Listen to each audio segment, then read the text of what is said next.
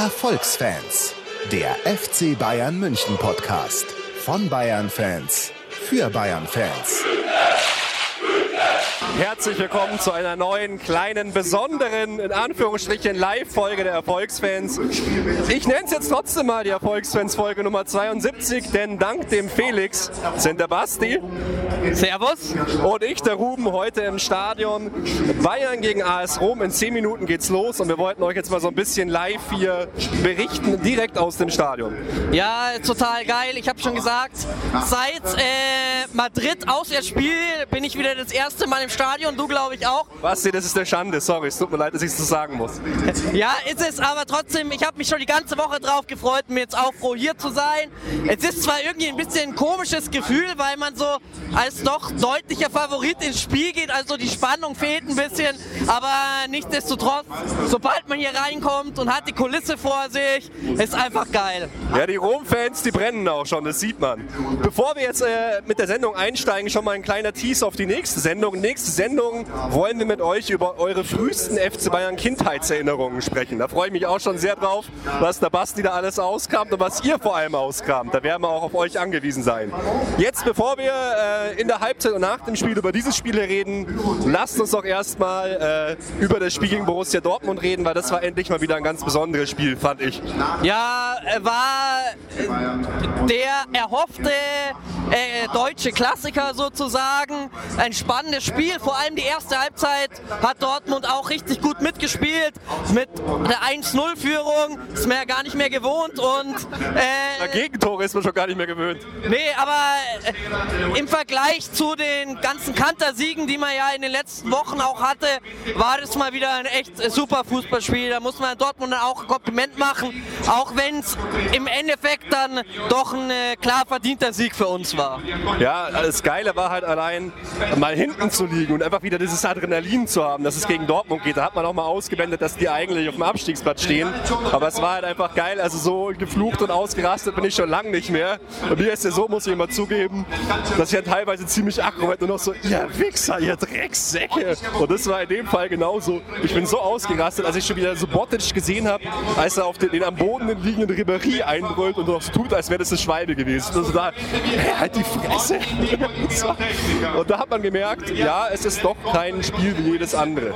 Das fand ich einfach geil. Ja, die Szene, wenn du die ansprichst, Mai, es war schon Elfmeter, aber auch da muss man schon sagen, also Ribéry fällt natürlich schon relativ. Ach, Mann, das war einfach ein glasklarer Elfmeter. Ja, es war ein Elfmeter, aber trotzdem, also das Ziehen da äh, ein bisschen da am Hemdsärmel. Der wird die ganze Zeit gehalten über eine Distanz von vier Metern. Also besseren Elfmeter gibt es nicht.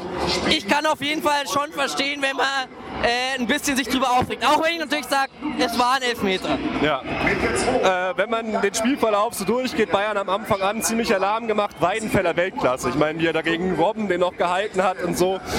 Und dann war halt das Spannende, dass Dortmund tatsächlich mit 1-0 in Führung geht, mit einem saugeil rausgespielten Konter. Ja, das ist genau wie du sagst, Weidenfeller hat eigentlich auch die Klasse des Spiels gehalten, weil mit ein bisschen Pech oder einem schlechteren Torwart geht Bayern schon viel früher in Führung und es wird ein ganz anderes Spiel und die Spannung ist vielleicht raus. Und dann, ja, bei dem Tor kann man drüber reden, ne? Benatia wieder die Langsamkeit eines Innenverteidigers kommt wieder zum Spiel, war aber auch super gemacht. Das ist so dieses, was man vom Dortmund kennt, umschalten, drei Pässe, Abschluss und ein Tor. Also war auch super gemacht und man hat gesehen, warum das Interesse an Reus besteht.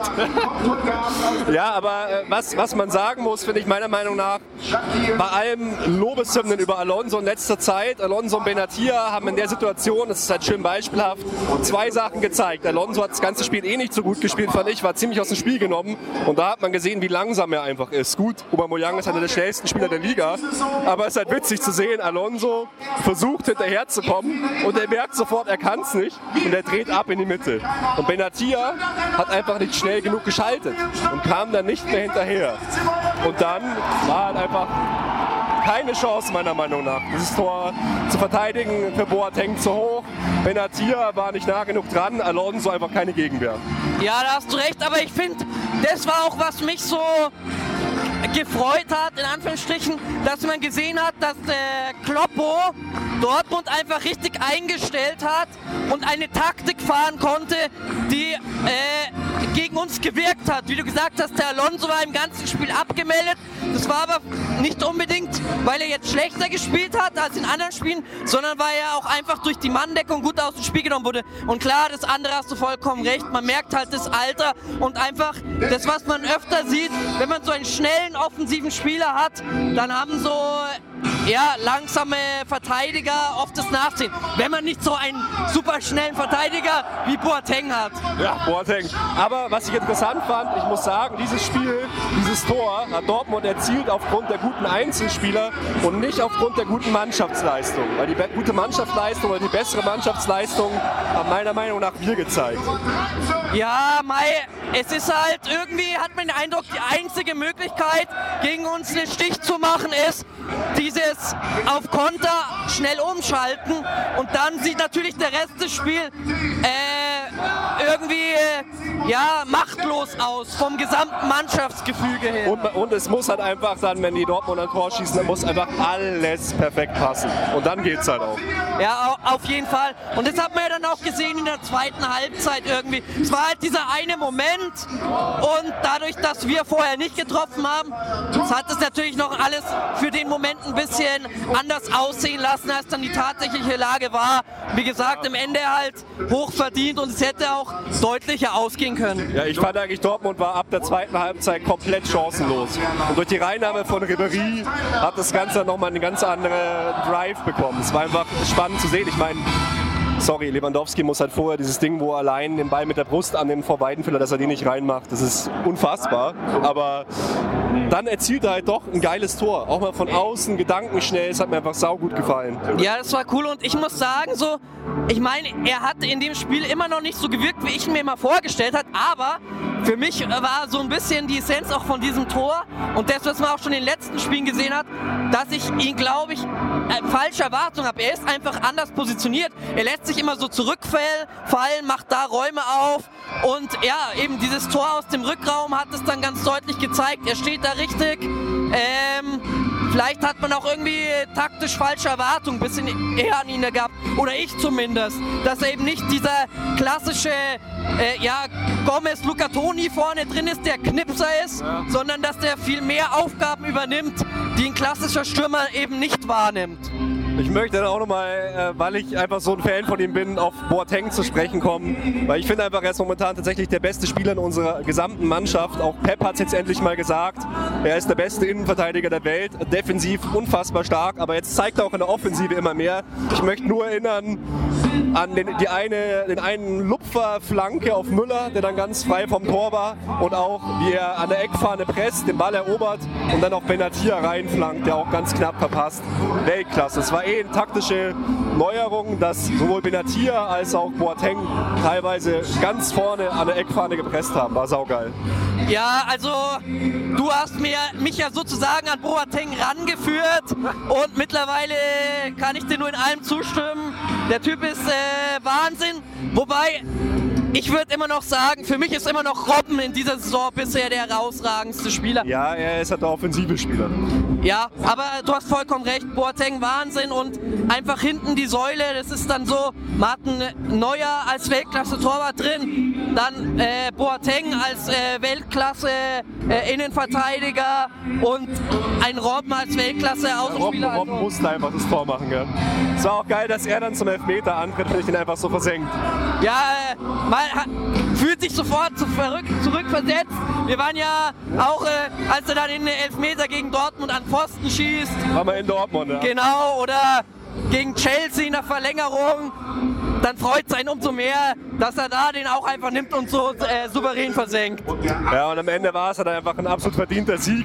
Obwohl es halt dann doch noch ein bisschen spannend geworden ist, aber es ist wohl immer so am Ende. Ja, Mai, wenn, wenn das Ergebnis so knapp ist, besteht ja immer theoretisch die Chance. Aber es war, genau wie du gesagt hast, nur in den Momenten, wo alles perfekt zusammengespielt hat für Dortmund, waren sie gefährlich. Und das war in der zweiten Halbzeit nicht, Halbzeit nicht einmal. Okay, die Mannschaft kommen jetzt aufs Feld, es geht gleich los. Basti, ich würde sagen, wir machen eine Halbzeit weiter, aber jetzt wie immer natürlich dein Tipp. Wie geht's aus? Ich sag, wir gewinnen 3 zu 0.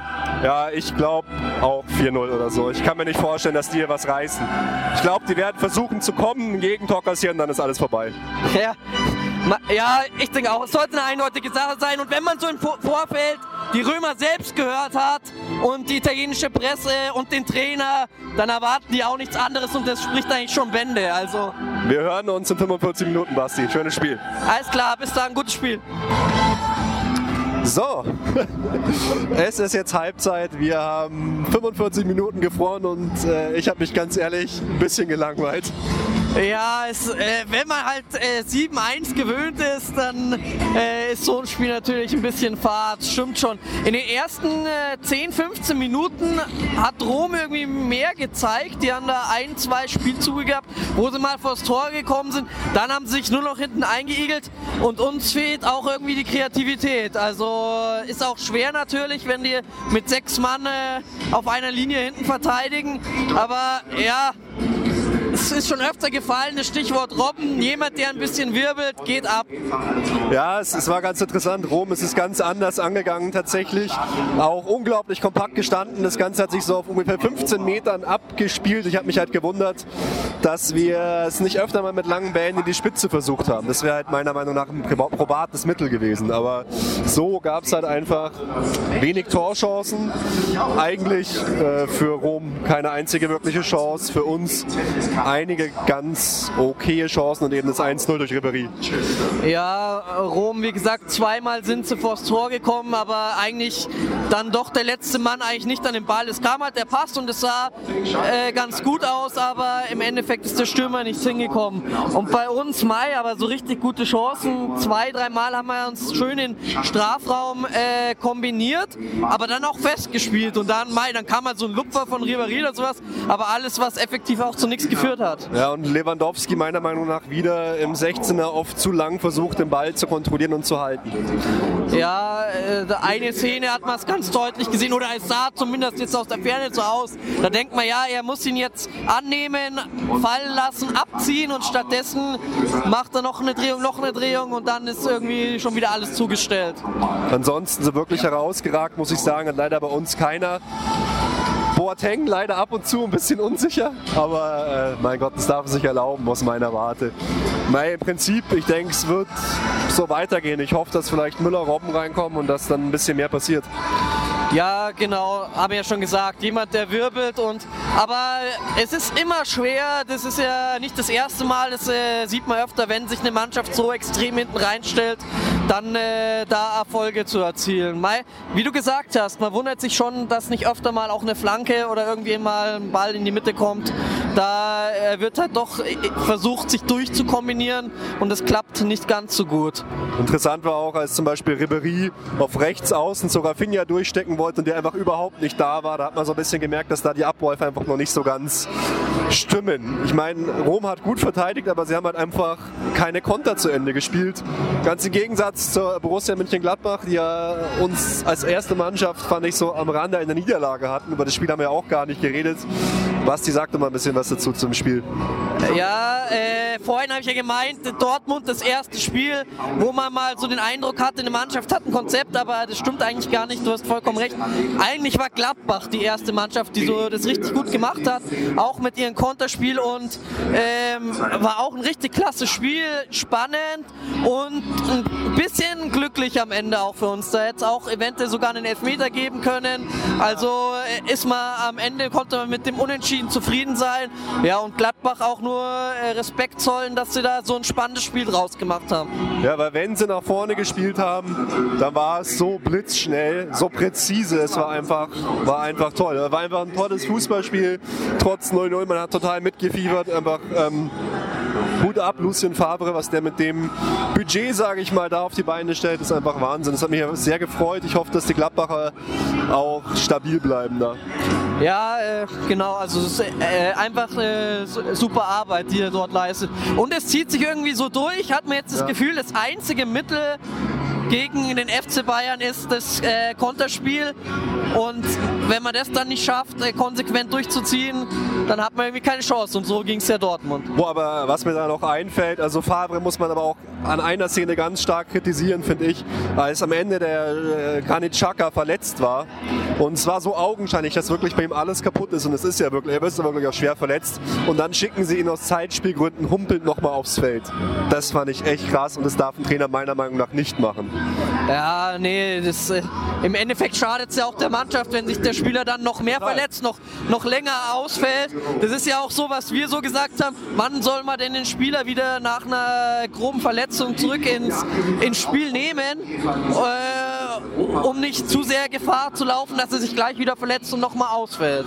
Ja, aber trotzdem interessantes Spiel in Gladbach, hat echt Spaß gemacht, war spannend. Nicht so spannend war es ja dann noch im DFB-Pokal äh, gegen HSV. Eigentlich klare Sache.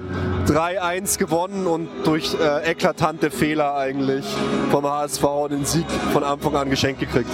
Ja, das war ein total langweiliges, einseitiges Spiel. Und was bezeichnend ist dafür, was mir am meisten in Erinnerung geblieben ist, diese total unschöne Szene am Ende vom Spiel, wo dieser Flitzer noch aufs Spielfeld kommt und Ribéry den Schal ins Gesicht kaut, wo man sich auch denkt, ja, boah, äh, äh, wenn der jetzt irgendeine Waffe oder sowas hat, wieso ja, ist da nicht vorher jemand da und hält ihn davon ab? Aber ja, der Fußball an sich, Hamburg hat halt keine Chance. Und wie gesagt, sie haben so versucht, das, die äh, Räume ganz eng zu machen, aber sie konnten einfach nicht dieses Konterspiel äh, bringen. Und von daher, wie gesagt, wenn man dieses Spiel nicht beherrscht, hat man zurzeit keine Chance gegen den FC Bayern, weil es spielerisch äh, einfach so schwer ist mitzuhalten. Ich meine, wenn Meistermann hat einfach auch so einen Fehler macht. Lewandowski muss den Ball eigentlich am ersten Mal schon versenken. Das fand ich schon äh, relativ schwach. Aber beim zweiten Mal hat er halt drin. Meine, was willst du da erwarten? Da hast du einfach dann, äh, hast einfach dann keine Chance. Dann Alaba noch ein geiles Weitschusstor, aber auch durch einen Fehler eingeleitet. Was willst du machen? Lass Orga dann noch der Anschlusstreffer, der Ehrentreffer so. Ja, das war ganz schön gemacht, auch von Van der Vaar, glaube ich, da ja. eingeleitet. Hat mich auch gewundert, ne, dass, äh, dass der eigentlich auf der Ersatzbank war, ja. dass man da beim HSV so das Konzept umgestellt hat. Ähm, Mai insgesamt hat sich ja bisher bei ihnen bewährt und nach dem Unentschieden äh, in der Liga habe ich eigentlich auch ein bisschen mehr erwartet gehabt. Im Endeffekt hatten sie einfach keine Chance. Ja, und jetzt ist da erstmal wieder ein bisschen Ruhe im DFB-Pokal. Nächste Runde geht es gegen Braunschweig. Ich meine, was soll man da noch sagen? Ja, ja 6-0. ja, weiß ich nicht, aber äh, auch, auch das wird uns nicht äh, herausfordern, sag ich mal. Ich sag mal so, wenn Braunschweig äh, clever ist, in Anführungsstrichen, dann machen sie es so, wie der AS Rom heute, nur hinten reinstellen, nur Kampf und irgendwie versuchen mit Glück vorne was zu reißen. Aber natürlich soll es eine eindeutige Sache sein. Wir können ja vielleicht mal noch ein bisschen auf unsere Verletztenliste äh, zurückkommen. Die Erfolgsverletzung nicht ganz so ausführlich, aber Pizarro leider mit Muskelbündelriss fällt jetzt erstmal die Hinrunde komplett aus. Ist für mich schon ein kleineres Problem, weil wir jetzt halt wirklich keinen zweiten gelernten Stürmer mehr haben. Ja, auf jeden Fall. Äh, war ja auch schon das Thema. Er ist jetzt relativ alt. Ähm, eventuell doch die letzte Saison, dass man schaut, dass auf man dort, einen, äh, dass man dort sich was Neues nach gut. Wie du gesagt hast, wenn man sich jetzt vorstellt, äh, äh Lewandowski tut sich was, äh, was, was macht man dann? Ne? Ja, dann stellt man halt Götze, Müller oder Ribery vorne rein, aber trotzdem, das wird dann äh, interessant. Ja, auf jeden Fall brauchen wir einen äh, gelernten Stürmer, so wie du schon gesagt hast. Den Mittelstürmer, finde ich, sollte man noch irgendwie im Petto haben. Ja, und gute Nachrichten von Bastian Schweinsteiger. Er kommt anscheinend diese Saison noch, oder die Hinrunde noch zurück. Ich hoffe halt, dass sie nicht wieder zu früh bringen. Ich würde einfach die Hinrunde nicht mehr spielen lassen. Weil Patellasehne kann man dann nur behandeln, indem man sie einfach schont. Ja, ich bin wirklich gespannt. Mich hat ja ein bisschen überrascht, äh, weil man vorher ja nach den Länderspielen auch schon andere Aussagen gehört hat aus der Nationalmannschaft, dass es wohl vor nächstem Jahr nichts mehr wird. Ich bin gespannt. Äh, hätte eigentlich eher nächste Saison mit ihm gerechnet und hoffe dasselbe wie du, dass man nicht da zu früh äh, wieder rangeht und dann die Verletzung nicht auskuriert wird und dann irgendwann mal äh, fällt er wieder die zweite Hälfte der Saison nach zwei Monaten Spielen wieder komplett aus oder ja. sowas. Ja, noch äh, ein kleiner Blick äh, in die Transferkiste. Marco Reus war das große Thema. äh, sehr, sehr lustig, sehr, sehr spannend. Er hat jetzt seinen tollen Nichts hören, äh, nichts sehen, nichts sagen äh, Jubel gemacht. War ja anscheinend nur eine Wette. Aber ich meine, die Gerüchte verdichten sich immer weiter, dass er auch zu uns wechseln wird. Eine relativ gute Quelle hat mir auch nochmal gesagt, wobei er auch meinte, ja, das muss man mit Vorsicht genießen, dass das eigentlich auch alles schon wieder durch ist, dass er aber zusätzlich noch 15 Millionen Euro Handgeld kriegt für den Wechsel nach München, dass das Ganze ja jetzt äh, im Sommer dann über die Bühne gehen soll. Ich bin echt gespannt. Aber ich muss mich eigentlich Uli Hoeneß Worten anschließen und sagen, ja, wolltest du denn schon Weihnachten Meister werden? Das hat Uli Hoeneß nicht gesagt, hat doch Matthias auch noch alles revidiert. Ich weiß, aber das finde ich einfach gut. Ja, ja klar. Nee, äh, ich habe es mir, also wir haben ja schon vor ein paar Folgen darüber gesprochen, aber ja, für mich ist es eigentlich relativ klar, dass er kommen wird. Und ähm, wenn man das Spiel sieht von Dortmund, dann denkt man sich natürlich, boah, ja krass, wenn der jetzt auch noch von Dortmund weggeht, der ist jetzt der Einzige, der, ja, äh, spannender wird es dadurch auf jeden Fall nicht. Und wir haben ja vorhin schon ein bisschen drüber geredet. Man fragt sich auch, was soll so eine Mannschaft wie der BVB dagegen eigentlich tun? Da fällt einem auch nichts an, weil äh, sie können die Leute nicht halten und einen adäquaten Ersatz für solche Spieler für dann wenig Geld zu bekommen, das geht halt einfach nicht, kann nicht ja. funktionieren. Und die können auch nicht sofort funktionieren, das ist halt das Problem, weil der BVB hat einfach niemanden, der sofort nachrücken kann. Sie holen einen neuen Spieler und müssen warten, bis der integriert wird. Äh, ich finde es natürlich schön, äh, weil Marco Reus einfach ein toller Spieler ist, wenn er äh, in unsere Mannschaft aufgenommen wird. Für die Spannung in der Liga ist es natürlich nicht zuträglich, das stimmt schon. Ja, ich meine, ich denke, er soll halt langfristig dann als Ribéry-Ersatz aufgebaut werden. Ich fände es aus der Warte gut, dass er halt deutscher Nationalspieler ist, dass er jung ist und Talent hat. Aber ich finde halt, wir brauchen einen starken BVB, das kann ich immer wieder nur betonen. Es kann nicht sein, dass wir dann irgendwann in der Champions League die ersten starken Gegner haben. Wir brauchen starke Gegner auch in der Bundesliga. Ja, voll. Ich finde mal, diese Saison ist es ja auch schon wieder so. Wenn man die Ligaspiele anschaut und schon immer so reingeht mit äh, eigentlich gar nicht einer Erwartung, dass der Gegner irgendwie Gegenwehr leistet und dann so langweilige Spiele, das macht irgendwie auch keinen Spaß mehr. Also äh, wir wollen starke Gegner auf jeden Fall und eine starke Bundesliga. Ja, dann muss erstmal Red Bull Leipzig aufsteigen. ja, ja. Rasenballsport, Entschuldigung. Äh, das bringt mich auch noch auf eine ganz äh, kleine Sache, die ich jetzt gerade kurz vorher noch äh, gelesen habe in puncto Fanpolitik, nämlich, dass der Club Nummer 12 eine neue Initiative gestartet hat. Äh, Respect Fans geht wohl darauf äh, zurück, äh, dass jetzt gerade in Moskau die Fans ausgesperrt worden sind beim Geisterspiel, dass man halt für die Fanbelange kämpft zusammen. Habe ich auch gesehen, dass die Manchester-Fans den Banner jetzt auch aufgehängt haben. Bin ich gespannt, wie sich es noch entwickelt. Finde ich auf jeden Fall gut. Wollte ich nur hier schon mal darauf hinweisen. Ja, das ist ja immer wieder äh, gut, dass du den Club Nummer 12 erwähnst und äh, die Ultra-Fan-Szene. Ähm, super Aktion. Eh gerade momentan sehr positiv in den Medien. Basti, ich glaube, wir müssen aufhören, weil es geht gleich weiter. Wir hören uns in 45 Minuten. Ich bin gespannt. Dein Tipp 3 zu 0 ist auf jeden Fall noch eher wahrscheinlich als meiner. Aber wenn die Mauerei so weitergeht, wird es eher vielleicht ein 2-0 als 4-0 bei mir. Also bis gleich. bis später. So, der souveräne Gruppensieg ist eingefahren. Wir haben 2 zu 0 gewonnen. Das war jetzt nicht eins der besseren Spiele in der Arena dieses Mal. Da hat aber allerdings auch der AS Rom viel dazu beigetragen. Ja, hatte vielleicht sogar seinen Hauptanteil daran, könnte man fast sagen. Ja, war fades Spiel eben. Aber auch schon ein bisschen lustlos am Ende von uns, fand ich. Also da hat man fast schon so ein bisschen ums Gegentor noch gebettelt, nichts mehr zu Ende gespielt. War schade, da wäre noch mehr drin gewesen. In den letzten Minuten einfach mal äh, hinten am Strafraum rumgepasst. So. Aber Rom hat ja auch nichts gemacht, also da ging nicht mehr viel. Auf ja. beiden Seiten. Obwohl hier, muss ich sagen, äh, 80 Minuten völlig beschäftigungslos, dann Neuer abartig pariert, Doppelchance, erst glaube ich Gervinho und dann noch ein Nachschuss, Wahnsinn, geil gehalten. Ja, 83. Minute genau. Äh, nicht gefordert das ganze Spiel und dann zweimal einfach eine Glanzparade, saugeil. So muss man sein, das macht ein Weltklasse-Torwart aus. Wer ist, hat noch herausgestochen heute so ein bisschen? Ich meine, Mario Götze hat sein Tor gemacht, aber ansonsten auch nicht so. Alaba leider ausgewechselt worden, wollte ausgewechselt werden. Ich hoffe, es ist jetzt nicht so schlimm, aber sah jetzt nicht so brutal aus. Nee, aber er hat schon irgendwie, konnte sich nicht mehr richtig bewegen. Hat man auch gesehen in einer Aktion, wollte noch an den Ball gehen, ja. hat dann zurückgezogen. Ähm, wer mir jetzt positiv aufgefallen ist, ich würde jetzt nicht sagen herausragend, aber da auch in den letzten Spielen äh, immer äh, gut dabei war, war, ähm, Bernard irgendwie. Also schon die ganzen letzten Spiele äh, zeigt immer Einsatz, äh, gefällt mir sehr gut. Defensiv fand ich auch teilweise Benatia ziemlich gut, wichtige Ballgewinne und so, immer so am Rand gehangelt der gelben Karte, aber trotzdem ganz gut.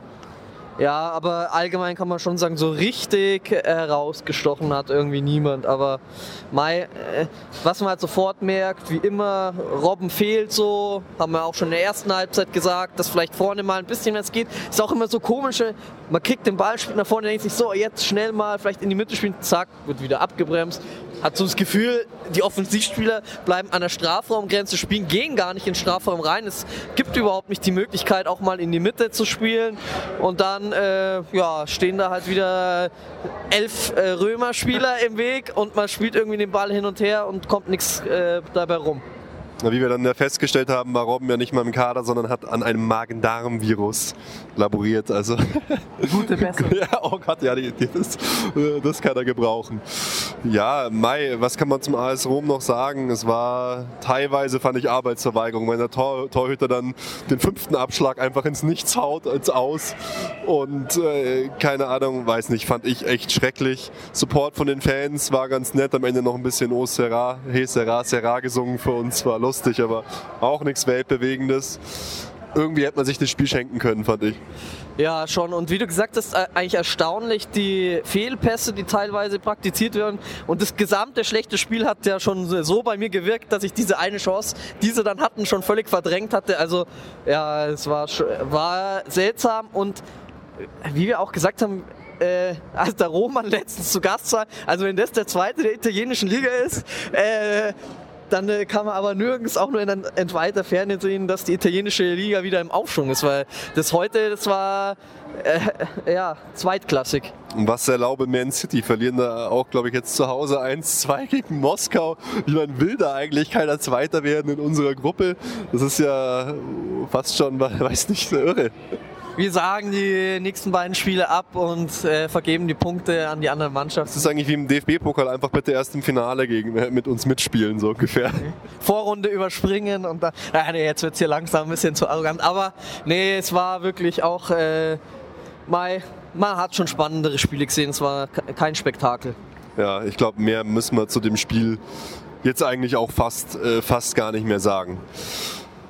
Ja, kleiner Ausflug hier ins Stadion. Wir haben euch einfach mal versucht, ein bisschen in Anführungsstrichen Real Life äh, mitzunehmen. Ich hoffe, äh, euch hat es gefallen.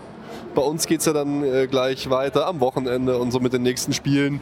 Und wie gesagt, in der nächsten Folge werden wir dann auch über unsere Fußball-Kindheitserinnerungen sprechen, weil das war von Hörern ein vielfach geäußerter Wunsch. Ja, erzählt doch mal, wie seid ihr zum FC Bayern gekommen? Was sind eure frühesten Erinnerungen? Und da fordern wir euch dann natürlich auch auf, dass ihr uns das auf Facebook und per E-Mail an podcast.erfolgsfans.com schickt. Schickt uns eine Nachricht, schreibt uns bei Twitter. Ja, äh, sowieso liked uns unsere Seite, gebt uns eine schöne Bewertung bei iTunes, kauft unsere T-Shirts. Wir haben ganz schön viele verkauft in letzter Zeit. Natürlich äh, zum Selbstkostenpreis. Das ist ein tolles Weihnachtsgeschenk, wenn ihr jemand ein, ein Erfolgsfans-T-Shirt schenkt oder einen Strampler. Was weiß ich, gebt uns Feedback, schreibt uns. Ich weiß nicht, Basti, Hast du noch ein Thema, über das du sprechen willst oder sollen wir uns nach Hause aufmachen, nachdem das halbe Stadion eh schon 20 Minuten vor Schluss gegangen ist? Da war ich schon schwer enttäuscht. Also ich habe schon gesagt, Stadionsperre hier für die Leute, die zu früh gehen. Nee, ähm, war wie immer cool dabei gewesen zu sein. Spiel war nicht so toll, im Stadion zu gehen, ist aber trotzdem immer ein Erlebnis und ich freue mich schon aufs nächste Mal. Genau, nächste Folge wieder eine ganz normale Folge, dann auch zusammen wieder mit dem äh, Felix und in voller Länge. Wir hoffen, es hat euch gefallen und bis bald. Ciao, Servus. Servus. Alle Informationen rund um unseren Podcast findet ihr unter www.erfolgsfans.com. Erfolgsfans, der FC Bayern München Podcast. Von Bayern Fans für Bayern Fans.